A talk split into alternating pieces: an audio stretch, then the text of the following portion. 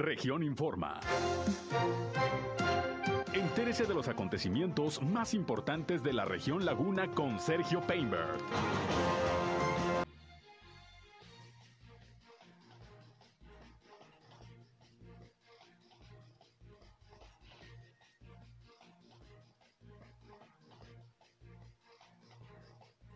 Anuncian mayor apertura de actividades económicas en Durango con el semáforo verde.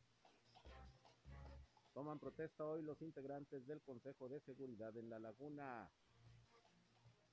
Arranca el programa de capacitación responsable para el servicio responsable precisamente en Torreón. Abogados plantean quejas e inconformidades a magistrados esta mañana en una reunión en Torreón. Hoy arriba el presidente Andrés Manuel López Obrador a Coahuila estará primero en Piedras Negras, mañana en Ramos Arizpe. El Instituto Nacional Electoral invita a los ciudadanos a participar como observadores electorales en el proceso de consulta de revocación de mandato. Esto es algo de lo más importante, de lo más relevante que le tengo de noticias, de información aquí en esta segunda emisión de Región Informa. Gracias por acompañarnos en este viernes, ya 18 de febrero del año 2022. Gracias a Dios es viernes, el último tirón de la semana y aquí estamos como todos los días listos para llevarles toda la información a través del 103.5 de frecuencia modulada Región Radio, una estación más del Grupo Región, la Radio Grande de Coahuila. Acompáñenos, quédense con nosotros, yo soy Sergio Peinbert, usted ya me conoce, vamos a la información. El clima.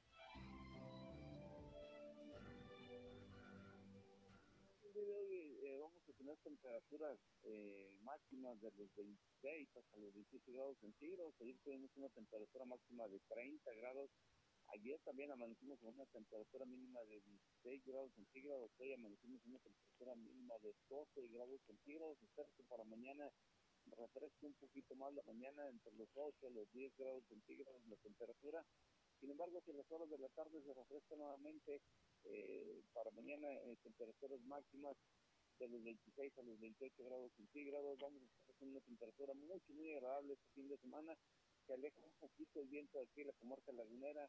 Vamos a tener vientos de los 20 a 25 kilómetros por hora solamente, un polvo ligero. El clima.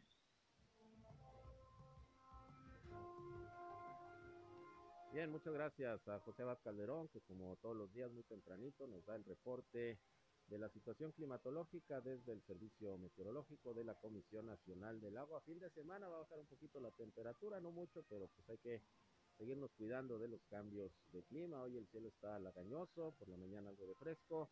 Y bueno, pues ahí está el reporte para que ustedes se preparen. Gracias por su atención, gracias por estar con nosotros. Les recuerdo que en este espacio no solamente queremos que nos escuchen, sino que entren en contacto con nosotros. Si tienen por ahí algún reporte, hay algún problema en su comunidad, en su calle, en su colonia, en su ejido, desean la atención de alguna autoridad, bueno, pues ya saben, queremos ser un enlace entre ustedes y las dependencias públicas para que los problemas de su comunidad se puedan resolver en este espacio del mediodía. Les atendemos con mucho gusto. Nuestra línea 871-713-8867, 871-713-8867. Nos pueden llamar o nos pueden mandar mensajes de WhatsApp. También estamos en redes sociales y medios digitales, nos encuentran en Facebook y en Instagram en región 103.5 Laguna.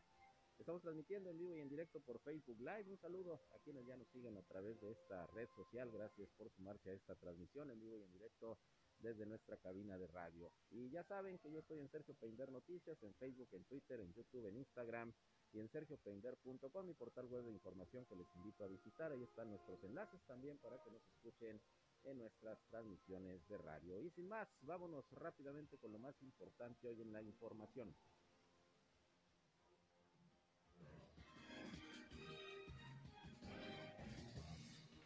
Bien, y le agradezco mucho el día de hoy al licenciado José Francisco Espejo López, vocal de capacitación del Instituto Nacional Electoral en el Distrito 05 de Torreón, su presencia, porque hay información importante, les decía yo al inicio de este espacio sobre pues toda la organización de esto que será la consulta de revocación de mandato que se desarrollará el próximo 10 de abril. Hay información importante, sobre todo la invitación a participar a todos los ciudadanos. Licenciado, pues bienvenido, gracias por estar con nosotros. Buenas tardes. Muchísimas gracias por el espacio, muy buenas tardes. A ver, pues platíquenos cómo va la organización de esta consulta de revocación de mandato y sobre todo cómo podemos participar los ciudadanos, eh, porque tengo entendido que el INE está haciendo un llamado eh, muy importante a la participación. la organización va bien, la, organización va bien. Y, pero sí es importante eh, reiterar el llamado a la ciudadanía para que participe en distintos sentidos. Uno, como observadores electorales del proceso de revocación de mandato. Es muy importante porque la observación electoral es una manera en que la ciudadanía puede participar y eh, reconocer el trabajo que hace el instituto en términos de la certeza que le da a cualesquiera de sus procesos electorales. Pero además también es una acción voluntaria que va construyendo ciudadanía y va eh, abriéndole canales de participación al conjunto de los ciudadanos. Entonces, por eso es importante que también como observadores electorales participen. Y para ello, eh, para ser observador electoral es muy sencillo. Simplemente con que tengan la ciudadanía mexicana y con que tengan vigentes sus derechos político-electorales, pueden asistir a la Junta Distrital y ahí los atendemos para registrarlos. Eh, los observadores electorales pueden observar todo el proceso de revocación de mandato en esta ocasión. Cualquier etapa, cualquier acto que realice el instituto, lo pueden observar. Y el día de la jornada electoral, inclusive, pueden eh, observar en una, en otra o en otra casilla. Pueden estar en todas las casillas independientemente del domicilio o sección electoral de la cual provengan. Entonces pueden observar todos los, además, también, si necesitan información para realizar bien su tarea, la pueden solicitar al órgano electoral y se las proporcionamos siempre y cuando la información no sea eh, reservada o confidencial. Claro, que generalmente los observadores electorales en procesos normales de elección de autoridades, pues eh, operan el día de la de la jornada, ¿no? Regularmente, están el día de la jornada electoral. Ahorita sí pueden, desde ahorita estar eh, está haciendo No, debo contarle que con las reformas, últimas reformas que ha habido a partir de hace 10 años, eh, el INE, antes IFE, ha generado las condiciones para que participen los observadores electorales en toda la preparación del proceso, en todos los actos del proceso. Nada más que por costumbre, eh, las personas que actúan de esta manera solamente lo hacen el día de la jornada electoral, pero pueden participar desde el inicio del proceso electoral hasta la jornada. Inclusive pueden estar observando los cómputos distritales. ¿Sí? En la, eh, pueden estar observando las sesiones inclusive de consejo distrital. Ellos pueden participar eh, con toda la libertad y con la amplitud toda la amplitud posible. Es un proceso de vigilancia muy puntual que podemos tener los ciudadanos sobre todo el proceso Así electoral, es. ¿no? Así es, finalmente es eso, vigilar que todo se desarrolle como está previsto. Y si quieren información, también se las podemos proporcionar. Estamos obligados a proporcionárselas definitivamente. Licenciado, ¿qué requisitos para poder inscribirse como observador? Eh, uno, ser ciudadano mexicano, eh, en pleno goce de sus derechos político-electorales contar con la credencial de eh, elector y, eh, y hacer un curso, un curso de capacitación con nosotros sobre el trabajo que realizan a lo largo del proceso. Con otro detalle, no pueden ser militantes de partido a menos que hayan dejado la militancia hace tres años o tampoco dirigentes de partido político ni candidatos de partido político a menos que lo hayan hecho eh, hace tres años. Eso es, eh, eh, aparte de la capacitación, se le entregan, me imagino, identificaciones, cómo, cómo saber el ciudadano común que vea los observadores que se están dedicando a esa tarea. Así es, después del curso de capacitación se les registra, se les entrega un cafete de identificación para todas las actividades que van a realizar y además les entregamos una constancia de que llevaron a cabo el curso y les damos un manual, su guía, para que vean todas las actividades que pueden realizar eh, durante este proceso. Según las estadísticas que me imagino tienen el licenciado, por ejemplo, aquí en el distrito 05, eh, ¿qué tantos observadores se registran cada proceso? Aquí ha habido una muy buena participación y algo que es importante es que hay organizaciones eh, civiles que eh, involucran a todos sus eh, integrantes. Entonces también lo pueden hacer a través de organizaciones civiles. Eh, pueden participar eh, de esta manera o de manera individual. ¿Hasta cuándo se pueden inscribir? Hasta el 3 de abril. Hasta el, Hasta el 3 de abril los Siete podemos- días antes de la. Así es, de la jornada. Así es, sí, efectivamente. Muy bien. Eh, ¿Y a dónde hay que acudir? ¿A, los, a las oficinas del INE? Así es, en cualquiera de las oficinas del INE, ahí los atendemos hasta el 3 de abril, en cualquiera. Ujú. Y de hecho, eh, si se registran aquí en el 5, pueden hacer actividades en el 6, pueden ha- hacer actividades en Saltillo, en donde ellos consideren adecuado o donde se encuentren en el momento en que participen. Eso es. Ahora, esto es por el lado de la observación electoral. Decía otra forma de participación. ¿Cuál Así es. licenciado? También, eh, una que también consideramos muy importante es que participen aceptando las notificaciones y las visitas que le hacen los eh, capacitadores asistentes electorales a la ciudadanía que sale sorteada para integrar las mesas directivas de casilla.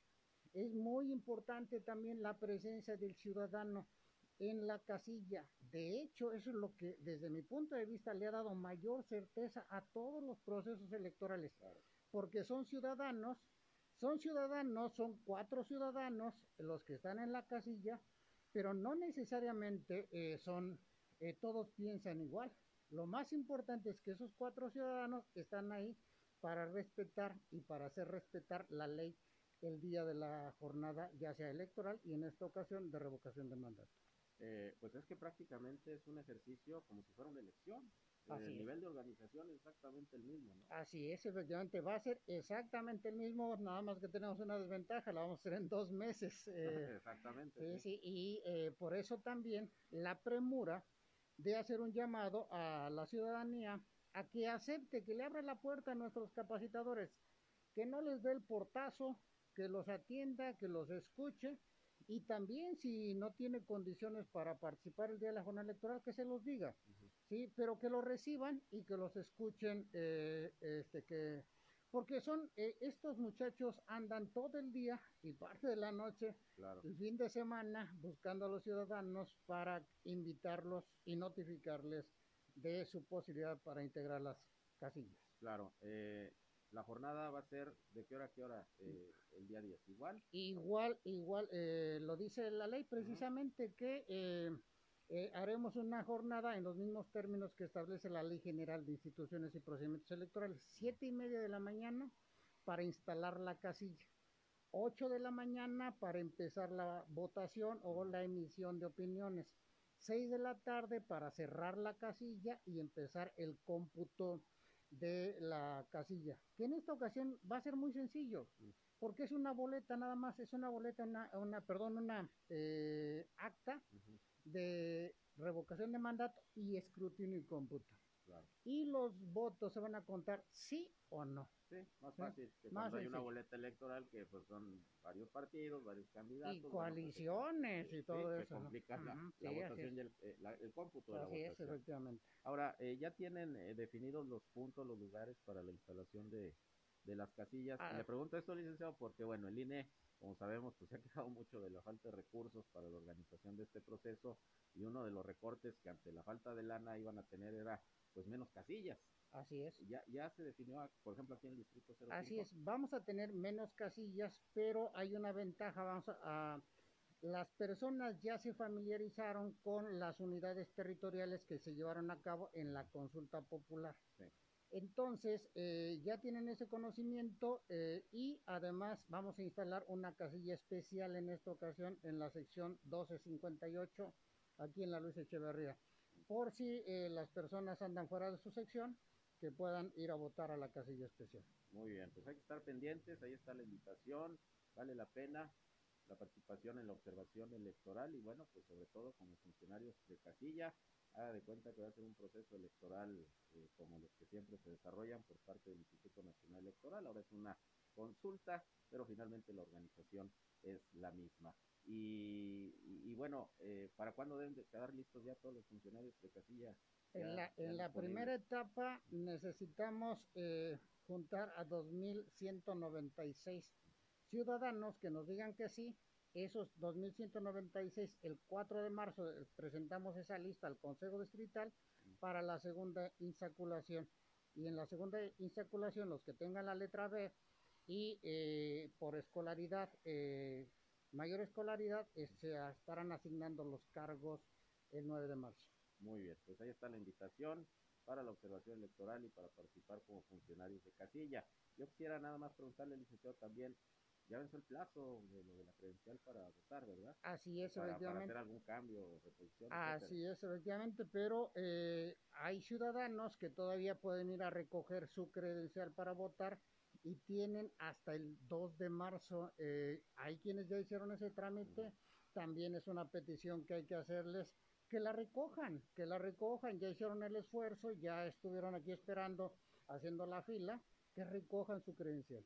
Ahora, eh, aunque esté vencida la credencial, se va a poder participar en Así es, obviamente. Así es también. El Consejo General emitió un acuerdo en donde las credenciales de los dos últimos años pueden participar en el proceso eh, de revocación de mandato. El próximo 10 de abril. El próximo 10 de abril, así es. Muy bien, licenciado, pues algo que quiera agregar, algo más que informarle a quienes nos escuchan. Pues nada más pedirle a la ciudadanía que eh, hagamos una buena relación, hagamos una sinergia eh, y hagamos un equipo para que de verdad seguirle dando certeza a los procesos que realiza el Instituto Nacional Electoral y que le abran la puerta a nuestros capacitadores, que los atiendan, que los escuchen y que participe. Y si está haciendo calor, también regales un vasito de agua ahí. Ah, no, pues también debo comentarlo. Eh, los capacitadores, ya por costumbre, uh -huh. el día de la jornada electoral, además del apoyo eh, económico para alimentos que se les da a los ciudadanos que están en las casillas, uh -huh. los capacitadores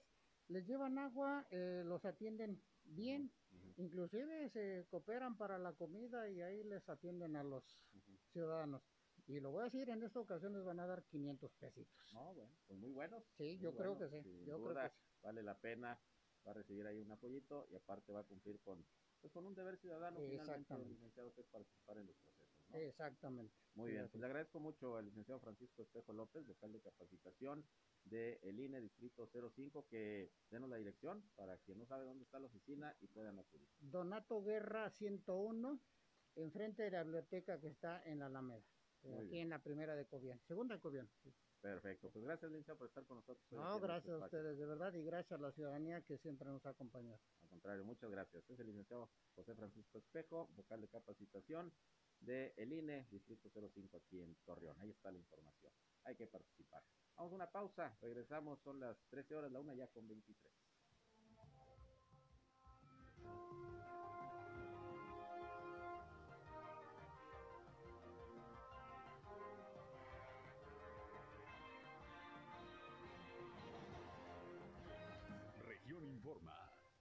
Volvemos.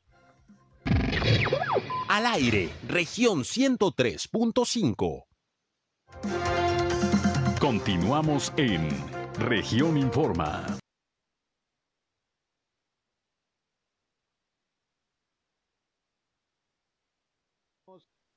nosotros aquí en esta segunda emisión de Región Informa. Y bueno, continuando con el tema electoral, ayer le transmití la información de pues la queja y la preocupación que hay de parte de los integrantes de el Consejo del Instituto Electoral y Participación Ciudadana de Durango porque no tienen lana suficiente para poder organizar el proceso electoral de este año donde se va a renovar la gubernatura del estado y las 39 alcaldías.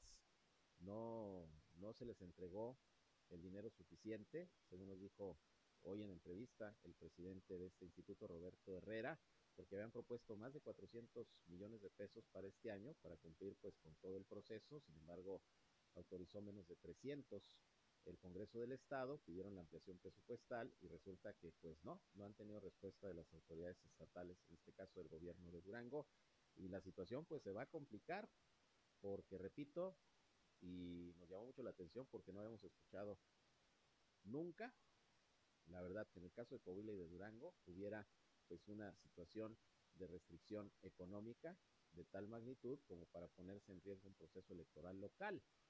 Vamos a escuchar lo que Roberto Herrera, el presidente del Instituto Electoral de Durango, nos comentó esta mañana en nuestra primera emisión de Región Informa. Crítica la situación, a ver qué pasa con este proceso ante la falta de recursos. Esto dijo. Sí, efectivamente es un tema delicado. Hemos eh, estado en con gestiones desde el mes de noviembre, diciembre, enero y parte de febrero. Siempre este, tuvo, ha habido diálogo con las autoridades administrativas, siempre eh, nos dijeron que eh, estaba en la posibilidad de una ampliación de manera contundente. De repente nos dicen no hay y no hay dinero. Mire, nosotros estábamos programando eh, 422 millones de pesos, de los cuales nos dieron 282, nos otorga el, el, nos autoriza el Congreso del Estado la administración. Nosotros inmediatamente solicitamos una ampliación de presupuesto eh, eh, aproximadamente de 93 millones de pesos que nos permitirían tener un proceso electoral eficiente con la instalación de 39 consejos municipales a 10 figuras aproximadamente de cada uno, el voto de los durangueses en el extranjero y una serie de actividades que eh, por, ley que estamos obligados, como cuáles eh, implementar con tiempo, que es el punto medular, implementar los trabajos del de, programa de resultados electorales preliminares, implementar con tiempo todo lo que es las licitaciones de la documentación electoral y material electoral. Todo esto nos permitiría tener un proceso de calidad. Bueno, yo esperaría una respuesta inmediata, inmediata es hoy, mañana, no más, porque los tiempos nos apremian. Mira, este, estamos a 16, escasas 16 semanas para que se lleve a cabo la jornada electoral. No nos da tiempo ya de espera. Y yo no tendría el escenario de que, en caso de que no haya dinero, de decirle a la sociedad duranguense que en la historia de Durango nunca había pasado por esta situación. Por eso apelaría a que sí se puede. ¿Por qué lo digo? Porque los tiempos, eh, eh, todas las elecciones de gobernador son muy ácidas, todas son eh, competitivas. Recordemos hace seis años cómo estaba el escenario en nuestro estado, que tuvo que intervenir el Instituto Nacional Electoral, removiendo y designando a directores, secretaría ejecutiva, y que esto permitió que eh, este, este, se tuviera la primera alternancia en, en nuestra entidad. Hoy queremos hacer un, proceso electoral de calidad que la ciudadanía eh, ejerza su voto y elija al titular del Poder Ejecutivo y a los integrantes de los 39 ayuntamientos de manera razonada, de manera informada, pero siempre con las condiciones. Hoy en día, por ejemplo, tenemos 39 consejos municipales que estaban programados para 10 figuras a cada uno. Hoy solamente tenemos 6 por la escasez de dinero. Esos recursos están 100% garantizados, por ley a los partidos políticos no se les puede reducir un centavo. Aumenta cada proceso electoral. Como ejemplo, algunos eh, actores políticos mencionan el, el año 2016. De 2016 a 2022, los partidos políticos tienen como prerrogativa más de 40 millones de pesos. En el 2021, eh, eh, las prerrogativas de los partidos políticos eran de 100 millones de pesos. Hoy son de 125 millones de pesos. De esos 282 millones que nos autoriza el Congreso del decirles que entre el, aproximadamente 45% de esos o 282 millones de pesos son prerrogativas de los partidos políticos. El resto es para el gasto operativo del Instituto Electoral y de participación que dan en año. Los puros 39 consejos municipales con movilidad, renta de inmuebles, mobiliario, salarios, son cerca de 55 millones de pesos. El resto es para eh, eh, todo el proceso electoral. Es un dato mucho, muy importante. De esos 282 millones de pesos, 125 son de partidos políticos. Y yo creo que esto es la voluntad de todos. Yo creo que debemos ir de la mano todos, eh, eh, todos, todos los actores políticos de, de la administración pública, eh, local, eh, incluso el Congreso del Estado, nosotros, creo que todos podemos hacer un esfuerzo por llevar, llegar a, a buen puerto y poder realizar un, un proceso de calidad. Pues ahí tiene usted lo que me dijo esta mañana el presidente del Instituto Electoral del Estado de Durango en nuestra primera emisión de Región Informa. Difícil, complicada la situación. Vamos a ver cuáles son finalmente las repercusiones. Si, como él dice, entre hoy y mañana, el gobierno del Estado en particular no responde a la necesidad de hacer una ampliación presupuestal para que se cuente con los recursos suficientes y necesarios para la organización del proceso electoral, el cual, a decir del propio presidente del Instituto Electoral, está en riesgo. Imagínense usted, y estamos a unos meses de las elecciones. Son el 5 de junio y no hay lana. Vamos a ver qué pasa, le vamos a dar seguimiento a toda esta información. Bien, por otra parte, fíjese que hoy se dio a conocer la conformación de un nuevo organismo eh, denominado colectivo de abogados litigantes que sostuvieron una reunión, por cierto, con magistrados de la sala regional del tribunal a quienes expusieron pues algunas inconformidades, se hicieron algunos planteamientos sobre el ejercicio y el desempeño de los profesionistas del derecho y le agradezco al abogado Rafael Delgado, miembro de este colectivo, pues que nos tome la llamada para platicarnos. Bueno, cuál es el objetivo de esta nueva organización y qué trataron con los magistrados. ¿Cómo estás, Rafael? Me da gusto saludarte. Buenas tardes. Buenas tardes y buenas tardes a tu auditorio. Y muchas gracias por este espacio para poder informar a tu radioescuchas que efectivamente el día de hoy se conforma una agrupación colegiada de abogados que estamos denominando colectivo de abogados litigantes de la región lagunera de Coahuila, que nos hemos aglutinado y hemos hecho causa común para tener pues, un espacio de comunicación con los titulares del Tribunal Superior de Justicia y particularmente de la sala regional aquí en Torreón de, Tribunal de Coahuila, porque fuimos eh, sorprendidos con una decisión que se tomó que consideramos sin consenso, este, sin análisis previo de qué consecuencias iban a tener en la práctica del litigio, eh, el cierre de la oficialidad de partes de, del Palacio de Justicia. Y otra decisión que afectó mucho y trastocó el desempeño eh, oportuno y a tiempo de los servicios profesionales que los abogados litigantes damos a la ciudadanía, que también nos afectó fue que ya no se nos permitió el acceso a los juzgados si no era con previa cita y no podíamos accesar a nuestros expedientes de los casos que representamos si no teníamos una previa cita. Resultó, Sergio, que solamente se abre una ventanilla de ocho ventanillas que tienen en la oficialidad de partes y en vez de querer, digo, contrario a que pudieran prevenir eh, medidas de contagio, pues nos estábamos este, reuniendo muchos abogados a espera de que nos pudieran recibir algún documento. Y lo que se esperaba era evitar los contagios, pues salió contraproducente porque todos los abogados estábamos allá afuera esperando varias horas para poder presentar un documento al tribunal.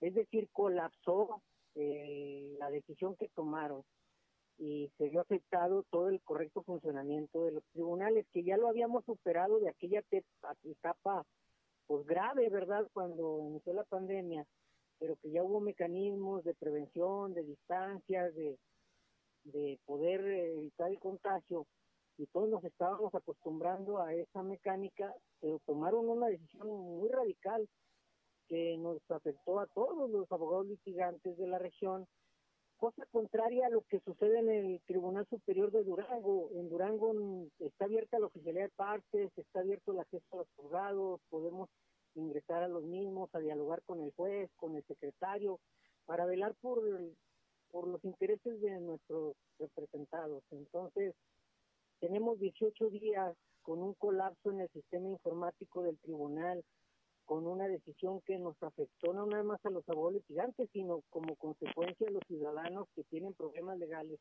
y que están esperando una respuesta oportuna de los jueces y de sus procedimientos. Es decir, se convirtió en un cuello de botella muy grave, Sergio, al grado tal que detonó una gran inconformidad de, de la mayoría de los abogados postulantes y decidieron hacer una manifestación eh, pacífica ante los magistrados, pero al final coincidimos en que debería ser una reunión de trabajo productiva y ejecutiva con ellos. ¿Y qué les contestaron los magistrados? ¿Perdón? ¿Qué les eh, contestaron los magistrados? ¿A qué se comprometieron?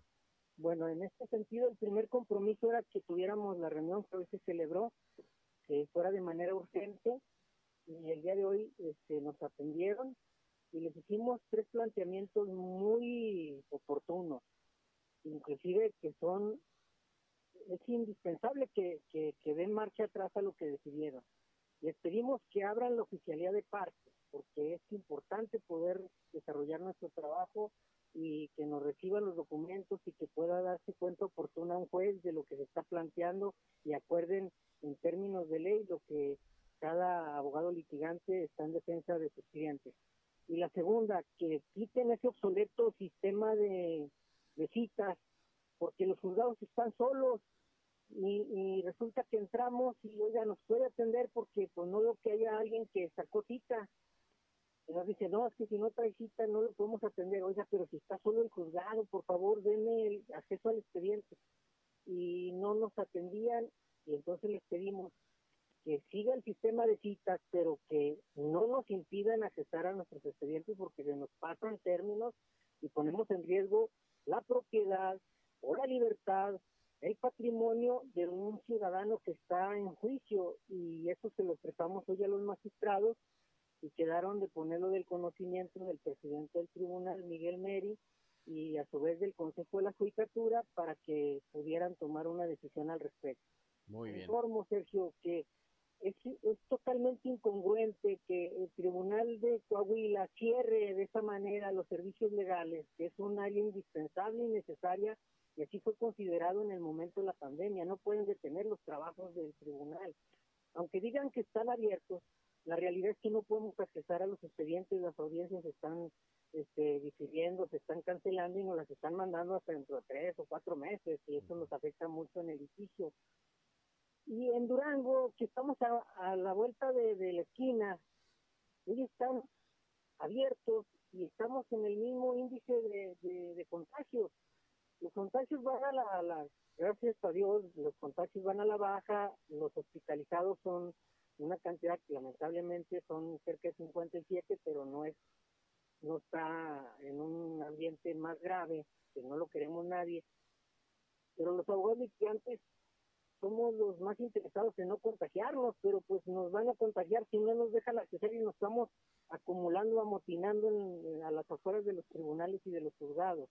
Claro, pues y ojalá. El día de hoy, Sergio, esta, esta reunión que concluye en la conformación de un colectivo de abogados litigantes de la región lagunera haya acordado con los magistrados que pongan del conocimiento de esto de manera urgente al pleno del tribunal, al presidente del tribunal, y nos den una respuesta satisfactoria, porque no hay obstáculo para que abran la oficialidad de parte y nos quiten ese sistema de citas que no sirve para nada más que para afectar el buen desempeño de la profesión y del servicio legal que tiene que dar el tribunal. Muy bien, Rafael, pues eh, muy puntuales los planteamientos allá los magistrados. Vamos a ver si se da una solución y para cuándo ante los problemas que tienen los abogados que están en, en los litigios. Eh, finalmente, nada más te preguntaría, ¿este colectivo con cuántos abogados inicia como miembros? Pues mira, el día de hoy estuvimos 35 abogados, pero cada uno de ellos representa a distintos foros, barras y colegios de abogados uh -huh. que son respetables y representativos en la región. Podemos decirnos menos porque pues por el tema del contagio pues no podemos reunir claro. más, pero sí hay mucha inconformidad. Pues. Muy bien, pues le vamos a dar seguimiento y cualquier cosa, Rafael, pues esperemos que nos la informes para difundirla en nuestros espacios noticiosos. Ojalá que haya respuesta por parte del Tribunal Superior de Justicia del Estado. Muchas gracias y seguimos en comunicación. Muchas gracias. Hasta luego. Gracias. Bueno, pues ahí los planteamientos y las quejas de los abogados litigantes. A ver qué respuesta hay. Vamos a una pausa y regresamos. 13 horas, una ya con 43.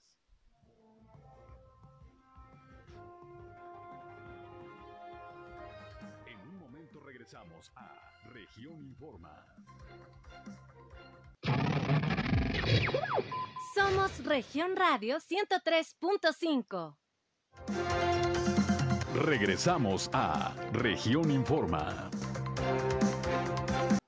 Bien, eh, continuamos, son las 13 horas ya, la una con 50 minutos y, mar, eh, y rápidamente eh, voy a platicar con Mariano Serna, presidente de la Cámara de Comercio de Torreón, ya que el día de hoy en la presidencia municipal se puso en marcha por parte de las autoridades, así como también de los prestadores de servicios, comerciantes, restaurantes, etcétera, un programa de capacitación sobre eh, servicio responsable. Vamos a ver de qué se trata esto, en donde pues activamente todos estos negocios están participando. ¿Cómo estás, Mariano? Gracias por contestar la llamada. Buenas tardes. Muy bien, Sergio, buenas tardes. Un saludo para ti, para tu público. A ver, pues platícanos, ¿qué es esto de la capacitación de servicio responsable? Porque, bueno, tengo entendido que tiene que ver con el tema de evitar el alto consumo de alcohol, sobre todo no manejar bajo, eh, las, eh, bajo el influjo de, de, las bebidas embriagantes. Así es, Sergio. Mira, este es un, un, un servicio o un programa que empezamos en conjunto con la Secretaría de Finanzas, en este caso con el Padrón de Alcores, con Luis Morales en aquel entonces, mm. desde 2019, donde viendo la problemática que existía entre los jóvenes o entre los jóvenes y la gente en general que acude a los restaurantes o a los bares y consume alcohol, pues que los meseros no estaban capacitados, uno, pues para estar viendo o, tratar de incidir en las personas para que uno de ellos no tomara tanto alcohol porque es el que va a manejar. Entonces hicimos este trabajo, inclusive el ICATEC, la Secretaría de Finanzas, la Secretaría de Salud y nosotros, la Jurisdicción Sanitaria número 6 y Canaco, empezamos a hacer un programa de consumo responsable y fue mucho éxito lo que tuvo en el 2019. Generamos cuatro generaciones de, de estudiantes o bueno, o de meseros capacitados. En el 2020 con la pandemia no pudimos hacer nada en el 2021 generamos otras dos, hicimos otras dos generaciones de, de meseros capacitados y ahorita empezamos el 2022 y se suma por primera vez el, la administración municipal. Se suma la administración municipal y, y, una afluencia ahora de más de 40 personas que están interesados en tomar el curso de consumo responsable y la siguiente semana pues vamos a estar ahí en las instalaciones de Canaco capacitando a las personas para que atiendan a nuestros comensales de una buena manera, los puedan identificar si ya se están excediendo en el alcohol, inclusive en primeros auxilios, también les van a dar capacitación para que el mismo mesero sea, esté seguro si una persona lo llega a agredir que él qué tiene que hacer o cómo tiene que reaccionar. Entonces, es una capacitación que las, las personas que están en esos restaurantes, en esos bares, la han recibido con mucho gusto porque aparte de que les genera un, beneficio para ellos mismos, dan un beneficio a la, a la sociedad y obtienen un certificado con valor curricular. Entonces, pues nos, nos ha ido muy bien y este programa vuelve a arrancar y por primera vez nos apoya la administración municipal. Eso es, eh, ¿cuántas personas se han capacitado en las primeras etapas? De la primera etapa ya teníamos 130 eh, eh, personas capacitadas, seis generaciones, y ahorita en esta primera va a ser la generación 7 y 8 y son 40 personas más que se van a capacitar. Oye, Mariano, y pues eh, capacitación y mucha paciencia, ¿no? Porque lidiar con personas que de repente ya se ponen bastante mal eh, al estar consumiendo alcohol y las invitas a salir o que ya no tomen, pues luego se hacen ahí las broncas, ¿no?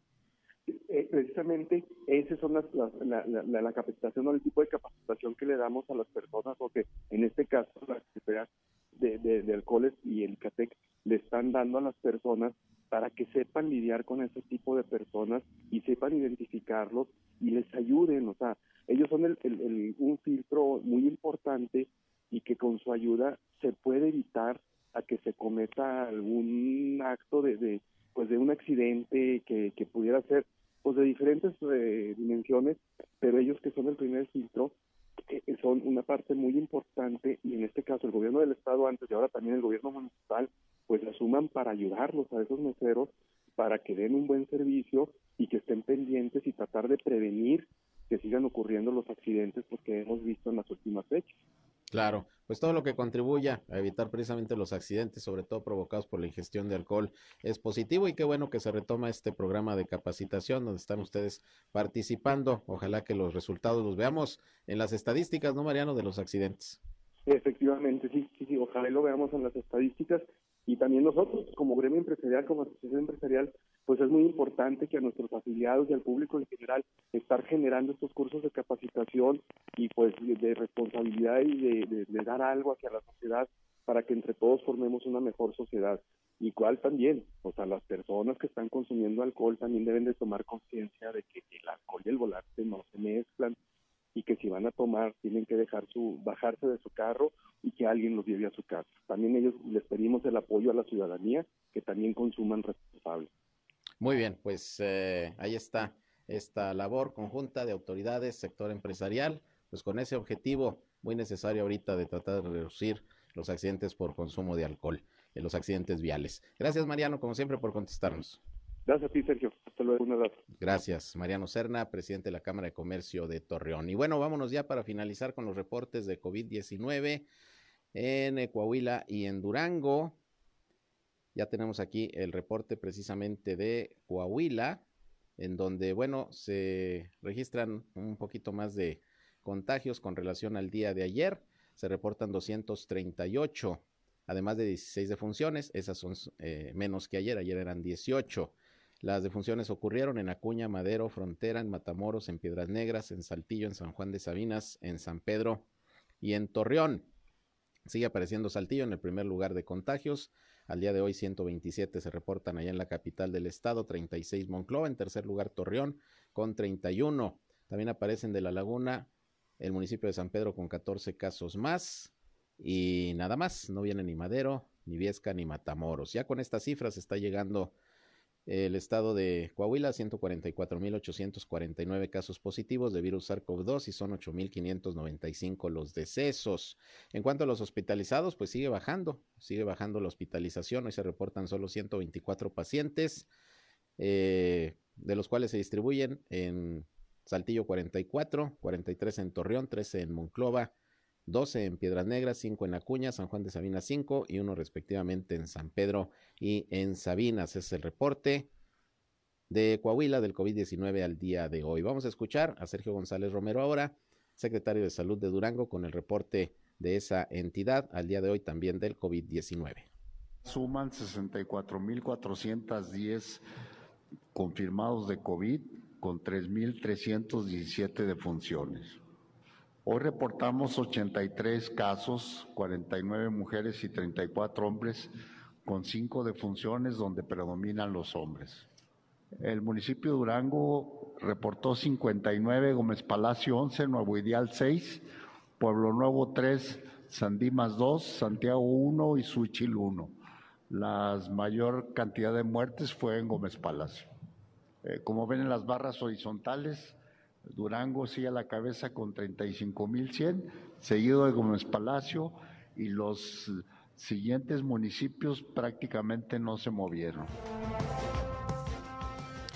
Bien, y finalmente en esta misma rueda de prensa del secretario de Salud, como en los últimos días estuvo presente también el gobernador José Rosa Saizpuru, quien dijo que a partir del próximo lunes que pasa al semáforo verde Durango, pues se van a tomar algunas decisiones para aperturar más la actividad económica, sobre todo aquellas que se vieron restringidas con el semáforo naranja, bueno, pues va a comenzar una mayor apertura y bueno, la invitación es a seguirse cuidando. Esto dijo el gobernador Rosa Saizpuro esta mañana. Como les dimos a conocer oportunamente, a partir del próximo lunes entraremos a semáforo verde. Nuevamente se reunirá el Comité Estatal de, de Salud para dictar las medidas que permitan que ampliemos las actividades económicas, que la sociedad pueda eh, realizar las actividades eh, con mayor normalidad y desde luego estas medidas se adoptarán en conjunto con las y los presidentes municipales de toda nuestra entidad. Los criterios para modificar el semáforo epidemiológico se basan principalmente en una reducción del 85% en el número de, positivos en comparación con el pico más alto registrado este año.